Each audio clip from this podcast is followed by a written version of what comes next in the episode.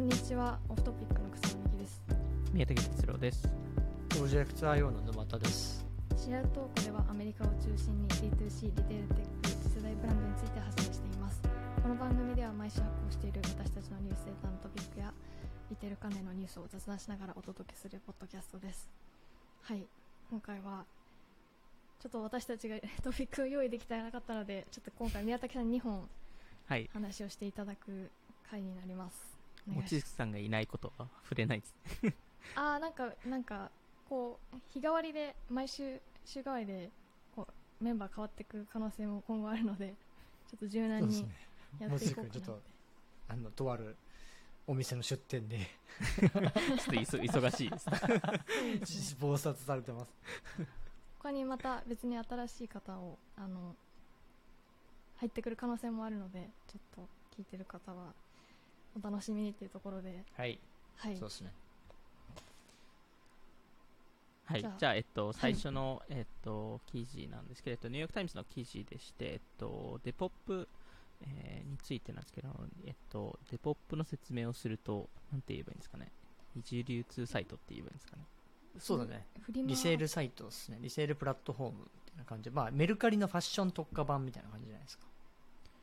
で、まあ、結構 Z 世代が使っている、えーサービスでして、あのまあ、特徴としてはその自分のショップとかをそこで、えー立ち上げたり、えできるっていう、えところなんですけど、そこで結構そのデポップ上で、その特に若者層、特にまあ女性、えですかね、えがそこであの自分のショップを立ち上げて、えっと、服の、売買をするっていう、えところが多くて、えまあ、特にそこであの個人でその1億、えー1億円ぐらいの売り上げを、えー突破した人とかも、えー何人かいたりとか、えーえーとそれがベラ・マックファーデンさんっていう方なんですけど、えー多分38万人ぐらいのフォロワーがいて、えー多分4万アイテムぐらい売った実績があって、でえー毎日、えー10点ぐらい新しい商品をあげるんですけど、一部は自分で作ったもの、で、一部は、えっと、その、スイフトショップとか、あのーそこで、えっと、買った、えーまあ、二次流通の商品とか、で、えっと、大体1商品あたり15ドルから25ドルぐらいっていう感じなんですけど、まあ、そういう、えー方が、えーいっぱいいるっていう中で、えーまあ、いわゆるそのデポップを使って、その、デザイン、若手デザイナーが人気になる、えーっていう、えーまあ、 Depop はプラットフォーム化しているっていう話、えーになってるんですけど、まあ、最近、その、ニューヨークタイムズの記事によると、そこの Depop から、その、ある程度人気になった、あの、クリエイター、デザイナーの方々が、えーまあ、自分のブランドを持ち始めるので、そこで、 Depop から、えーまあ、他のプラットフォームに行ったりとか、自分の店舗を開いたりとか、えーしている、えー人が、えー結構増えてる、えーっていうところがあって、実際にリアル店舗を作る、作る人とか、あもういたり、あの自社サイトで、えっと、ブランド化するっていうのもあるので、まあ、ちょっとそういう流れ、えーが起きてるっていう記事でしたね。10%取るはずですよね、確か。売り上そうですね、げに対して。10%取るっていうところですね。なので、ちょっとその10% がちょっと、まあ、あの、ある程度の認知度になると、ちょっと多く感じるっていう人もんいるっていうところですね。なんか記事内にもあったけど、なんか SNS、インスタグラムでも同じフォロワーがいて、お同じフォロワー数がいて、デポップでも同じフォロワー数いて、売り上げはやっぱインスタグラムから、からの流入によって作られてるみたいなことなんか書いてたりしたんで、そなんかあれですかね、割とそのデポップの中でのその SNS 機能ってそこまで強くないから、だったら自社 EC でうん。って思う人もいるのかもしれないですね。まあ、あとやっぱりそのコミュニケーションが取れないので、なかなかその、なんで、まあ、だからこそインスタグラムを使ってよりその、あの直接連絡できるようにするとか、とかそういうのもやっぱりあるっていうところなんですけど、まあ、デポップ自体は、えっと、去年3000万人のユーザーですかね、登録者。うんうんえー2019年ですと1300万人なので、まあ、そこから、ねまあ、2年ぐらいで、えー2倍以上、えー伸びてるっていうところで、9割ぐらいのアクティブユーザーが26歳えー未満。ところで、まあ、売り上げも、えーまあ、なんか基本的に倍、えー倍になってたりするっていうところで、まあ、エッジが買収した、えー会社ではあるっていうところで、まあ、個人的にすごい気になってるのが、その、プラットフォームとしての役割をもちろん一部果たしたっていうのはあるんですけど、あの、デポップ側としては、その、えービッグクリエイター、その、そこから生まれたデザイナーを抱え続けられるのかっていう課題はあるんじゃないかなっていうふうに思いますね。その買収した Etsy でも同じことは起きてましたよね。うん。そのハンドメイドで作っててヒットすると Shopify に移行するみたいなのって多分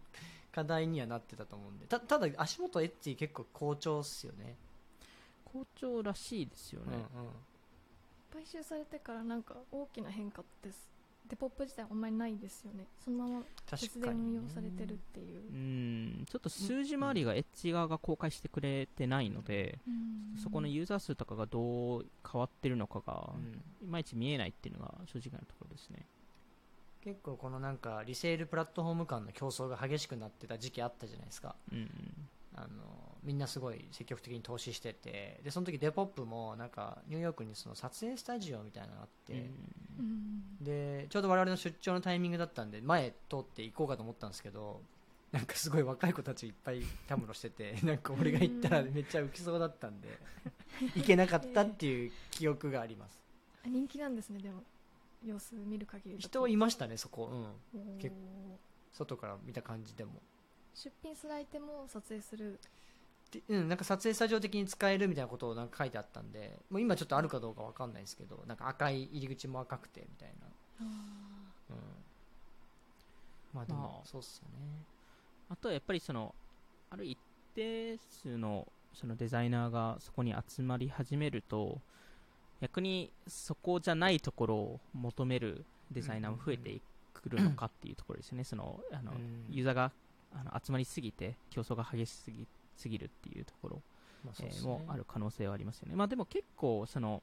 あのデポップのプロモーションを TikTok でやる人が多いと思うので、うんうん。なんかそこをうまく連動して使ってる人は多いですかね。あの Ruby っていうあのハイビスカスウォーターの D2C もデポップのアカウント持ってて。持ってましたね。なんか一応さっき見たらアクティブでしたねまだ。うん。まだなんかいろんなもの売ってました売ってま見ました。売ってましたね。実際の自自社の飲み物のアイテムじゃないものを売ってるんですよね、うん。あそうそうそうそうそう。面白いって面白いですよね。でブランドとしてはそのよりその自社のストーリーでしたり自社のナラティブでしたり、自社の世界観をうまく表現できると思うのででもそれをうまくそのあのその世代に合わせたえー形でできるっていうのが、あのいいところだと思うので。なんで Ruby とかすごいやっぱそういうマーケティングはすごいうまい会社ですようんうね、ん。なんかメインの軸なんかオリビア・ロドリゴ歌手のオドリビア・ロドリゴさんもデポップで自分が出たミュージックビデオのアイテムとか出展出品されてましたけどなんかそのメインで多分グッズ販売の EC があって、うんちょっと自分がキュレーションしたもしくはレアなアイテムをデポップのアカウントで販売するみたいな一つの例えば TikTok、Twitter、Facebook デポップみたいな形でそれこそその稲葉さんさんが言ってたルビーみたいな立ち位置なのかもしれないなっていうのは思いました、うんうんうん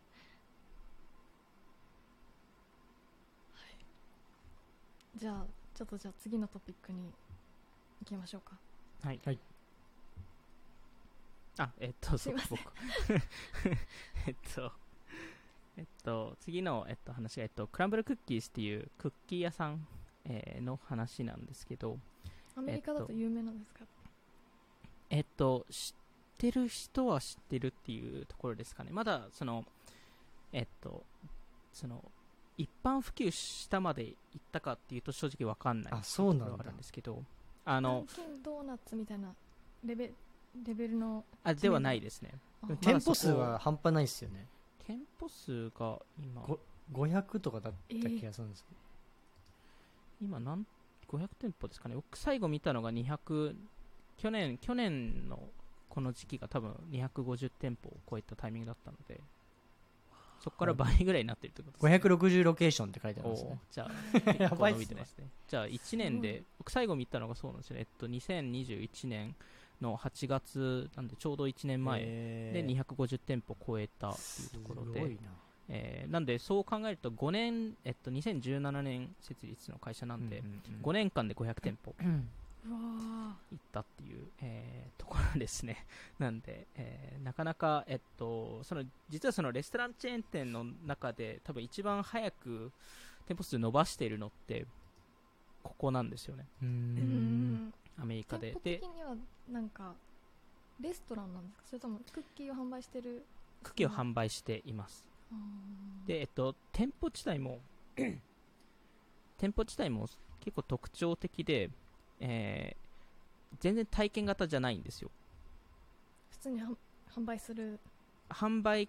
かけるクラウドキッチンっていううんうんそのテイクアウトとかデリバリーのオーダーを対応するためっていうところで、もう席もほぼなくて、本当にただうんクッキーをそこで販売してるだけ、うえーっていう、そこのあの店舗数店、店舗自体はすごい小さく抱えてるっていうところで、もともとユタ州あユタ州から、えー生まれた会社ではあるんですけど、あのまままずマーケティングがめちゃくちゃうまいっていうところと、自社でアプリも持ってるんですけど、あの毎週メニューが変わるっていう、うんうんうん。えーところで、あのすごいですあの定番のチョコレートチップクッキーっていうのはもうぜ必ずあるんですけど、それ以外は、えー基本的に週ごと変えていて、でえっと、少なくとも、えっと、多分ほぼ毎週新しい味を多分出してるはずで、うん。なんで多分今、すでに多分200以上多分味出してるんですよね。へで、そこも、あの、決まった日に変わるんですよね。で、えっと、確か毎週日曜日の午後6時ですね。に変わって、それが結構、あの、TikTok とかで結構人気の動画になるので、その新しい味の紹介みたいな。うんでそういうドロップを、えーしているっていうところと、あとまあパッケージングがあの普通にあの、えーまあ、TikTok とかでレビューしやすい、えーものだったり、結構映えるものでもあるので、えーまあ、そういうところも、えっと、あったり、まあ、あとその、そのデリバリーアプリ、ドアダッシュとか、ウーバーイーツとかでも、えっと、頼めるんですけど、あのただその自社のアプリでそのデリバリーとか、そのピ,、えっと、ピックアップとか、その配送とか、全部そういうのもあって、そのアプリ内で、えっと、デジタルギフトカードとか、ロイヤリティプログラムとか、そういうのも全部、えーアプリ内に持っているっていうのが、やっぱ、一つの強みかなと思いますね。いやめちゃくちゃ甘そうっすよね見た目 まあ、甘いと思います。ドーナツのあの箱のちょっとうん。縦長版みたいな感じですねパッケージ。確かに。そうですね。あのドーナツの大きなうん。なんか箱ね。はい。に近いですよね。これちょっと薄れが薄くなってる感じの。確かに。それは TikTok でこう見え見せやすい。見栄えいいっすよね。あのバッて広げていろんなあのうん。色味のやつが派手なんですよすごい。デザインが。うん。それがあるの。でなんかやっぱあれ見ると自分はやっぱラストクラブも思い出してしまうんですけど。高級クッキー。D2C クッキー しかもあれってちなみにこのラスなんつうのクランブルクッキーってこの一箱いくらぐらいなんですか？一箱いくらなんですかね？そこの辺は。でもなんか通常のクッキーよりは豪華ですよね。なんかソースが乗ってたり、はい。クリーム乗ってたりみたいな、うんだからちょっと高いのかなって思ってたんですけど。ちょっと高いかもしれないですね。ですよね。ただ、あの、その一般普及していない、まあちょっと今年になって変わったかもしれないんですけど、あえて LA とかニューヨークとかサンフランシスコに店舗置いてなくて、うん。最近変わったかもしれないですけど、あの、やっぱりもうちょっとその、彼らの狙いは、その、そのは入る街のもうクッキー屋さんとして名前を知られること。どういう時に皆さん買うんですか？どういう時に買う？たた普通にその、あの、クッキーが欲しい時に買うっていう。じ自分のあれかねで買うのかね？自分が食べたくてあ、自分が食べたくて買ったりとか。そういうことかドーナツ買いに行くみたいなそうですね。なんかお菓子を買いに行くとか、普通になんかそういう。ーパーでクッキー買うよりももうちょっとハイエンドですよね、多分それよりも普通に美味しいってういううんところですね。なんで、なんか普通になんかアイスクリームショップとかなんか多分そういうところと感覚値が若干近いかもしれないですけど。ラストクラムはなんかあの10個で140ドルぐらいするんですよね。高いですね。だからに今さ1ドル万円安だからさもう1個2000円これぐらい2000円これもうでかいんですよね。これぐらいなんですけど。プレミアムでははなくてもラグジュアリークッキーですよね。ラグジュアリークッキーなんで。でまあなんかさっき宮崎さん少し話してたけどこれなんかギフトみんなギフトとかでラストクラム自体は買ってたりするってことなんですかね、ラストクラム自体はやっぱ多分ギフティングが一番多分使われるユースケースですね。やっぱり140ドル自分のために 使わないですよね、さすがに。うん。まあ私使いましたけども。あそれは試す試す。このこのメンバーで食べる。このメンバーで食べながら実況しましょう。実況しますとと届届きましたか？今日本にあの私の転送倉庫から、はい、向かっているところなんでちょっと日本に来て溶けないことを祈るばかりです 私は。じゃあ場合によっては来週とか再来週とか回とかにはもしかしたらクッキー食べながら。食べながらやりましょであれは多分箱箱もすごいいいですしあのあのクッキーの一つ一つのパッケージのあのメッセージがすごいいいので、なんで逆にあれってローカライズすごいしにくいなって思いましたね。あ日本にってことですね、はいメッセージっていうのはどどういう？メッセージが多分そのあのですかねそのちょちょっとなんかお面白系とか場合に場合によってちょっと下ネタみたいなのが入ってたりとか。そのクッキーの名前がってことですか、クッキーの名前がですね。なるほどね。なんですなんかそれそれは多分場合によって日本人が見ても、ま、なんか意味が分かんないってなる可能性があるので、うんそこら辺のネーミングセンスって多分すごいローカライズしてしにくいんだろうなと思いましたね。まあちょっと下手すると事故りますからねそれ。直訳すると。宮武さんがちょっと翻訳入るしかないですね。いやいやあれは多分すごい厳しいと思います。えでもなんかファウンダーはすごい優しそうな人だったね。あのそうですね。ニューヨークでミートアップあったじゃないですか、はい。あってあのすごい日本が好きで日本のクリエイティブとかにもすごいインスピレーションを受けたっていう話をしてましたね。どどういうところにインスピレーション インタビューしてみたいけどね、そうですね気気になりますね。うん最近調達もしてましたよね。してましたね。へえでもなんかアメリカのクッキーカルカルチャーというかおもし日本だと全然食べないじゃないですかああそうですね。キーね。でも私ミニマルのチョコサンドクッキーすごい好きですけどね。へえそれチョコ結構。チョコレートが挟んである？チョコが挟んであって、はい、へえクッキー結構好きで、まあ、確かに日本ってあんまり流行ってるイメージないですね。有名日本の有名なクッキーブランドとかっていわゆるその一一般普及しているそのマス向けのクッキーブランドってどこになるんですか？なんかあのおばあさんのロゴのステラおばさん。あそうそうそうそう。あああのカントリーマームいや多分なんかね百貨店とかに入ってるところがあるんですよクッキー屋さん。で、えそういうのとかは結構なんか一応多店舗展開とかしてるイメージですけど、ーうん。なんかこのクランブルクッキーってなんか本当もう路面店ででかいクッキーしかない路面店みたいなのやってるじゃないですか、あのまあキッチンがないからコンパクトかもしれないですけど、はいああいうのはなんかないイメージですね。うん。うん。そうですよね。クッキー。まあなんかチョコレート屋さんでクッキーも売ってるとかそれこそ、うんそういう感じじゃないですかね。ドーナツはね日本でも結構人気ですけどね。うん。なんかそのアメリカでそのくその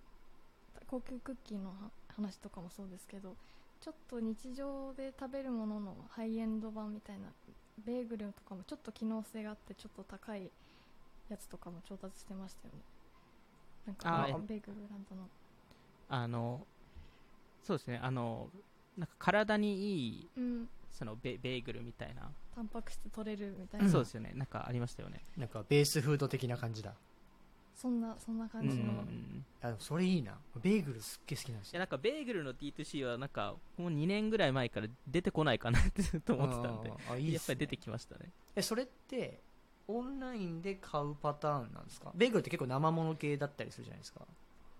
なんかえっとオンラインで買え多分買えると思うんですけど確かうん彼らのえっとマーケティングが面白かったんですよね。そのインフルエンサーに送った時もなんかガラスガラスのケースで送ってきて。なんあ見たそれ。かそれでなんかなん結構か割と最近見たわ。多分えそうです。多分去年去年末とか多分、うんうん。あの調達もしてたと思うんですけど。ちょなんてとこだっけ、まあ、ちょっと後でいいんですけど。っと名前は覚えてないですね。えベーグルってあのなんかそのね菓子パンっぽいだけのものもあればなんか挟んでサンドイッチみたいにしてるものもあったりするじゃないですか、ベーグル美味しいですよね。もう自分すっげえ好きなんですよ。ちょっとニューヨークのベーグルと他の街のベーグルはちょっと違うんで。あ違うんですか？違います違いまやべ。なんか本場語られた感じですか？本場す いやいやいや。の味別にニューヨークにすあの 住んでなかったこの間の出張でめっちゃ朝早くベーグルで朝飯ベーグル屋さんで朝飯食べてなかった。はい。ニューヨーク行くと1回はベーグル食べに行かないといけないんで。そうですよね。そういうルールなんで次ちょっとその D2C のやつちょっと買ってみて食べましょう。名前はザ・ベターベーグルっていうやつ。あベベターベーグル。そうでリンクもすそうでした。貼っときます。なんかいろんなパターンを多分作るらしいですよね。そのザベタなんとかみたいなベーグルじゃないやつを。あそういうそういうシステムなんですね。はい。ででなんか確か創業者が言ってた気がします。へー。なるほどじゃあ今回はそんな感じではい。終わらせたいと思います今回も聞いていただきありがとうございました。ニュースレターでもあとノートでも配信しているのでぜひ概要欄からチェックしてみてください。それではまた次回お会いしましょう。さようなら。